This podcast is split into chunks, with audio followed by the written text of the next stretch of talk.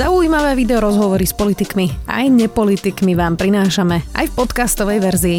Moje meno je Zuzana Kovačič-Hanzelová.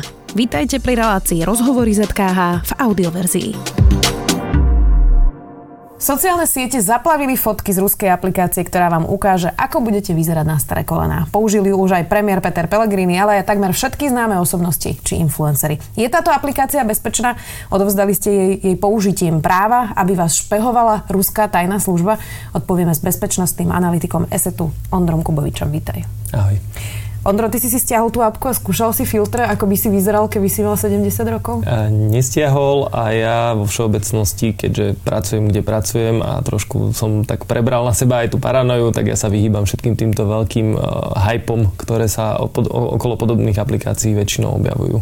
Takže nie, nemám to ani v mobile, ani som si nepozeral, ako budem vyzerať, keď budem mať 60 rokov. 70. Mhm. Predstav si, že by si mal mi odporúčiť, či to mám si stiahnuť alebo nie? Čo by si mi povedal? Moja otázka by bola, že či, ťa to, či ti to naozaj stojí za to, že či ťa to naozaj tak pobaví, že to chceš mať v telefóne a ak áno, tak by som asi sa iba pozrel na tie podmienky a povedal ti podľa všetkého, že je to v pohode a stiahni si to. Uh-huh. Úplne podobná diskusia, len v menšej forme sa diala, keď e, práve táto istá aplikácia vznikla ešte v roku 2017. Len to nebolo až také medializované. A, a tá diskusia je teda jednak o tom, že či má tá apka prístup k tvojim všetkým fotografiám alebo len k tej jednej, ktorú si teda odfotíš. A, a či ich teda tie fotky, ktoré už získa, rovno uploaduje na nejaké servery, e, na ktoré už ty nemáš dosah. Čo z tohto je hoax a čo z tohto je pravda? Pravda je, že keď si to stiahnem a vyberiem si fotografiu, ktorú chcem zmeniť, tak táto fotografia je odoslaná na servery tejto spoločnosti, kde sa spracuje a vlastne vygeneruje sa mi ten starší model mňa samého. To je Pravda, tie zvyšné fotografie ostávajú v mojom telefóne, neprístupné pre túto aplikáciu, nikam sa neuploadujú a tým pádom sú viac menej v bezpečí v mojom mobile. Uh-huh. Tá spoločnosť už vlastne na tieto všelijaké správy, ktoré hovoria o tom, že celú tvoju knižnicu fotiek vlastne oni majú k dispozícii, reagovala, že vlastne väčšinu tých fotiek aj tak ten server vymazáva v priebehu 48 hodín. Mňa tam trochu znepokojilo to slovo väčšinu. Áno, Nevieme, čo to znamená, nejako to ďalej nevysvetlili. Ja som tiež bol, na tomto slove som sa zastavil, že vymazávame väčšinu fotografií do 48 hodín, znamená, že keď som zaujímavý, tak si ma nevymažu, aha, alebo čo. Aha. Nevieme to vysvetliť a to je asi naozaj len otázka znova na tú samotnú firmu. A či to možno nebolo aj iba taký, také pošmyknutie toho CEO, ktorý to povedal, že, že to bola komunikačná zvyku, chyba. Áno, že má, že má vo zvyku zo všeobecňovať takéto veci alebo hovoriť aspoň nejaké slovičko, ktoré to zjemní a toto bolo niečo také. Uh-huh.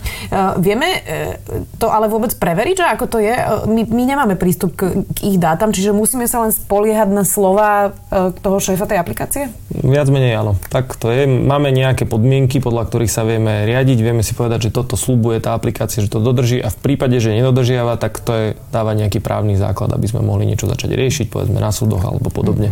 Ale a to verejné vyjadrenie CEO by som povedal, že má približne rovnakú váhu. Čiže ak to raz povedal, tak je to asi niečo, čo by bolo žalovateľné v prípade, že by to nedodržiavali. Uh-huh. Ešte s tým súvisí otázka, že uh, je to teda rúská aplikácia, ale tie servery podľa všetkého majú v Spojených štátoch. Uh, a teda práve ten CEO povedal, že neposielajú dáta do Ruska. Ale ak by aj posielovali, uh, nevieme sa to dozvedieť. Nevieme sa to dozvedieť, a, ale je zase celkom pravdepodobné, že hovorí pravdu v tomto, pretože tie servery mať v Amerike jednak kvôli výpočtovému výkonu je lepšie, kvôli cenám je pre nich lepšie, keďže tá infraštruktúra v tej Amerike je iná. A presne aj pre takéto prípady, ako je tento konkrétny, je asi najvýhodnejšie vedieť sa odvolať, veď ja mám datové centrum hneď vedľa Facebooku, hneď vedľa Instagramu, hneď vedľa Google, takže v čom je problém? Veď uh-huh. tam majú všetci dáta a tam ste im ich všetci poskytli a my sme problém. Uh-huh. No práve takže... toto sa chcem spýtať, že či to nevybuchlo celé hlavne preto, že tá aplikácia je z Ruska. Že či to nie je taký strašiak, že, uh, že práve tá ako keby príslušnosť k Rusku je tam tá problematická. To sa vlastne hovorí aj vo viacerých tých článkoch, čo teraz povychádzali, že táto aplikácia je tu dva roky. Nie je to nič nové. Už prvýkrát, keď sa objavila, bol okolo nej hype. Mala takú, taký jeden veľmi zlý filter, ktorý sa potom odstraňoval. A vo výsledku... Robil vlastne afroameričanov z ľudí? Áno, presne tak. A na potlaku verejnosti jednoducho túto, tento filter stiahli.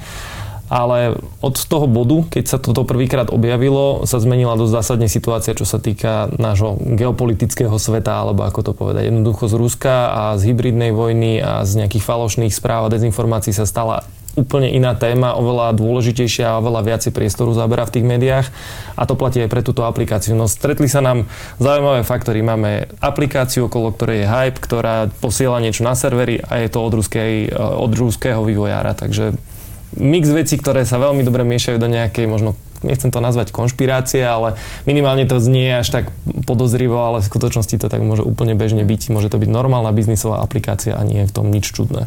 Práve týmto sa ale otvára uh, debata, že čo všetko vlastne odklikávame tým apkám, keď si ich inštalujeme do svojho telefónu a čomu všetkému a komu všetkému dávame práva a, a na čo časopis Wired napísal, že, že Facebook je napríklad na tom oveľa horšie ako táto aplikácia FaceApp a že vlastne uh, má software, ktorý rozpoznáva tváre takisto a uploaduje to na svoje servery, všetky fotografie, ktoré teda kedy uh, idú cez Facebook a aktívne sleduje vlastne aktivitu na celom telefóne, nielen v tej apke, aspoň to som sa teda dočítala.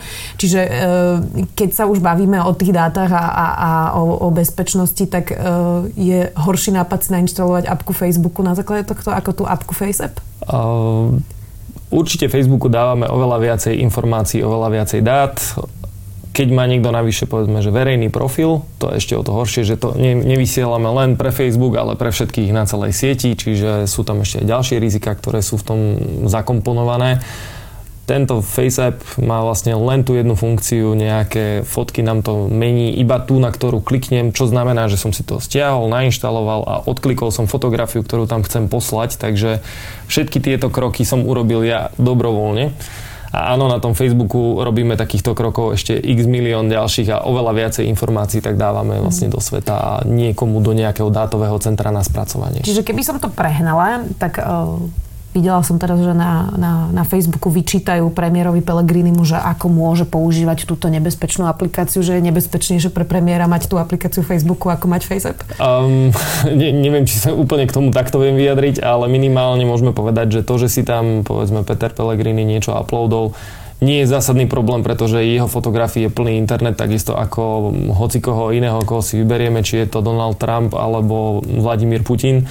Všetci sú na tom internete zavesení a kto si tú fotku stiahne a zavesí ju do tej aplikácie.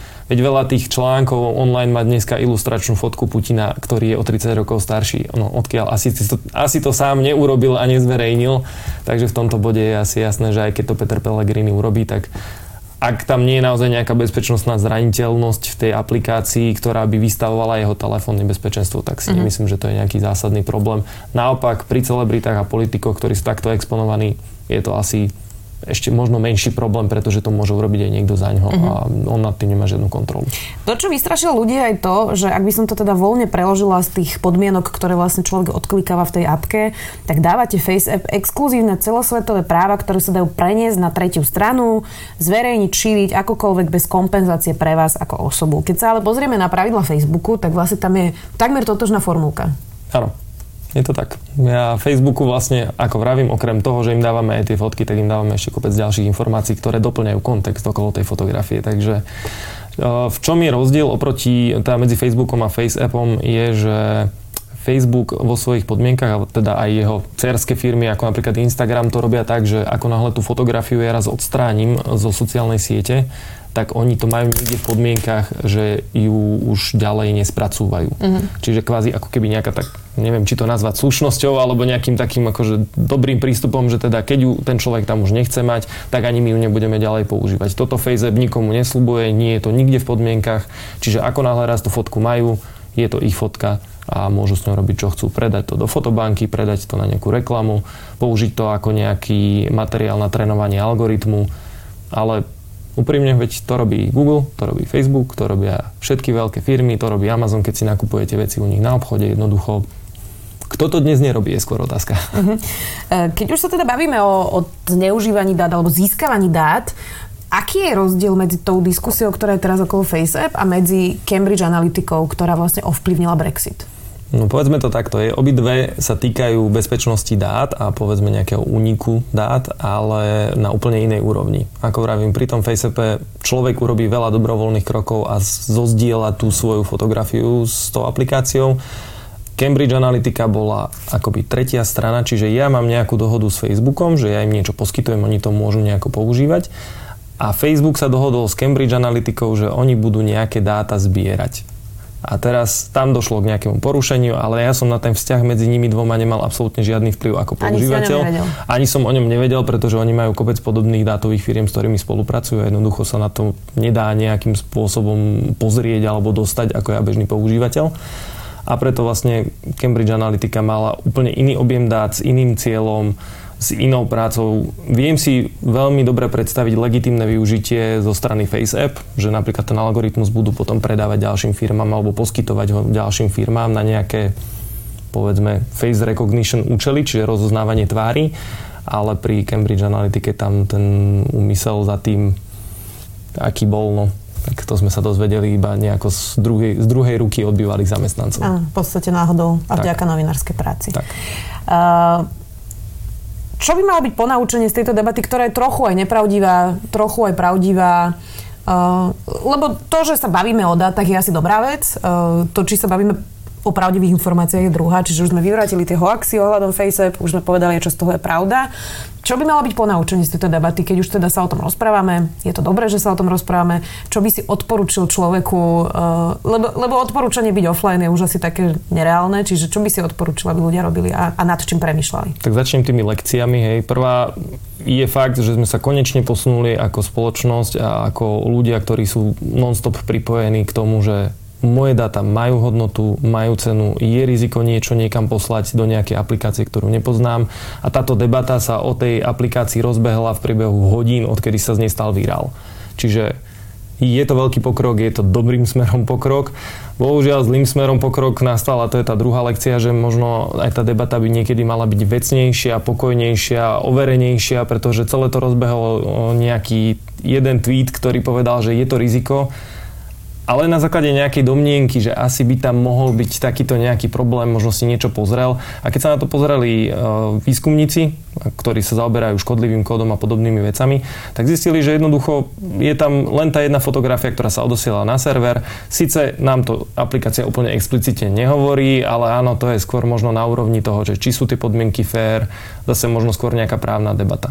Čiže áno, je super, že sme začali tú debatu už normálne rozvíjať a bežne sa rozbehne sama od seba. Nemusíme my teraz z našej oblasti, kde ja pracujem v bezpečnosti na internete upozorňovať, upozorňovať že mm-hmm. pozor, toto by mohlo byť riziko. Ľudia si to už začali uvedomovať a trošku uberme plyn a nechcem to nazvať hystériou, ale myslím si, že v niektorých momentoch tejto debaty to bolo aj hysterické a nemuselo to vôbec tak dopadnúť. Aby sme to aj nejak prakticky teda zakončili, eh, je dobrá rada, eh, že napríklad si neinštalovať hociakú hru od hociakého výrobcu, ktorá môže byť len práve cieľom k tomu, aby zozbierali nejaké dáta o mne? Je to dobrá rada a opäť sa dostávame k tomu, že či ten človek to chce alebo nechce, ak je to jeho rozhodnutie, ak to chce urobiť, ak si chce stiahnuť nejakú hru, ktorá aj zbiera dáta, jednoducho mu v tom nikto nezabráni a je to jeho osobné rozhodnutie. Druhá vec je, že treba rátať s tými následkami. Dobré pravidlá, jednoducho chrániť si svoje dáta, rozmýšľať, čo kam posielam, kedy posielam. Áno, rozumiem, že ja si nebudem asi čítať, že čo všetko povolujem tej aplikácii, ale možno iba taký zdravý, jednoduchý prístup k tomu, že OK, táto aplikácia ide robiť niečo s fotkami, tak asi nepotrebuje prístup povedzme k môjmu zoznamu kontaktov, nepotrebuje prístup k môjim správam, nepotrebuje... A toto sa dá veľmi rýchlo z toho zoznamu iba jedným preletením očami pozrieť, že OK, táto aplikácia robí niečo, čo nechcem. Mm-hmm. Čiže dá sa to podľa mňa aj bez nejakého detailného čítania. Po, áno, bez detailného čítania. S týmto mi napadla ešte, už som hovorila, že posledná otázka, ale ešte jedna posledná otázka. Ja som trochu nedoverčia k tomu, keď mám teda tú apku a pýta sa ma, že či teda kontakty, fotky, a ja to tam teda odškrkávam. A som vždy k tomu taká skeptická, že či to tá apka rešpektuje, že ja som odškrkla, že nechcem, aby tie kontakty videl. Ako ja viem, že to dodržiava? v podstate na to máme strážneho psa v zmysle majiteľa toho App Store a ak je to Google alebo v podstate Apple, lebo to sú tie dva hlavné, o ktorých sa bavíme, ako náhle sa objaví nejaké porušenie a či len podozrenie, alebo výskumníci prídu na to, že naozaj tam niečo je, v tej chvíli tá aplikácia letí za, z, zo storu a jednoducho skončila. Čiže to pre toho developera nemá zmysel obchádzať tie pravidlá. Pokiaľ za tým zase nie je nejaký zlý úmysel, samozrejme naš, naši akože výskumníci kopeckrát narazia na na falošné aplikácie v Google Store a robia potom to, že keď sa vyhodí, tak ten útočník sa vráti a vráti ju tam s iným názvom, s iným obrázkom, s iným, trošku iným popisom a snaží sa tam udržať a, a hráme sa na mačku a myš. Čiže mm-hmm. my ich hlásime, Google ich vyhodí, oni sa prihlásia a znova dokola a toto proste opakujeme. Nekonečná práca. Tak. Bolo to veľmi zaujímavé, ďakujem ti veľmi pekne. Dnes tu bol bezpečnostný analytik ESETu Ondro Kubovič. Ďakujem pekne. Počúvali ste podcastovú verziu relácie Rozhovory ZKH. Už tradične nás nájdete na streamovacích službách, vo vašich domácich asistentoch, na Sme.sk, v sekcii Sme video a samozrejme aj na našom YouTube kanáli Denníka Sme. Ďakujeme.